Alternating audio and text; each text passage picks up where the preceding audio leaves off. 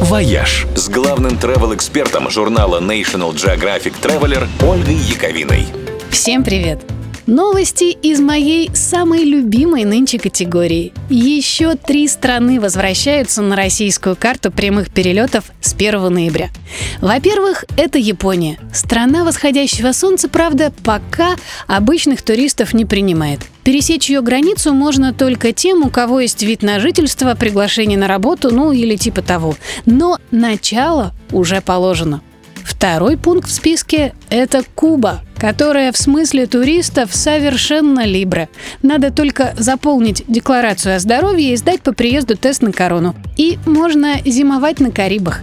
Загорать на прекрасном пляже Кайо-Коко танцевать сальсу с утра до ночи и пить мохито, который на Кубе называют моито.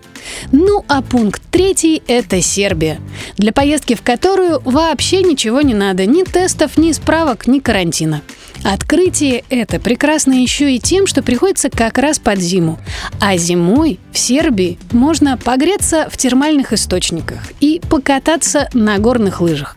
На небольшом, но очень милом курорте Капаоник сложных трасс немного, но зато здесь отличные школы с русскоязычными инструкторами и качественный сноупарк. А еще отдельную радость в Сербии приносит еда, причем даже на этапе чтения меню, когда оказывается, например, что печенье – это мясо на вертеле, вешалица – отбивные с пряностями, а шумадийский чай – не что иное, как разогретая раке.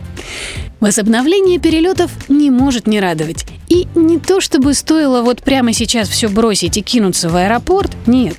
Но все-таки расширение списка стран, которые можно улететь хоть завтра, если очень захочется, это некий свет в конце тоннеля и обещание, что рано или поздно наш мир, наконец, выздоровеет.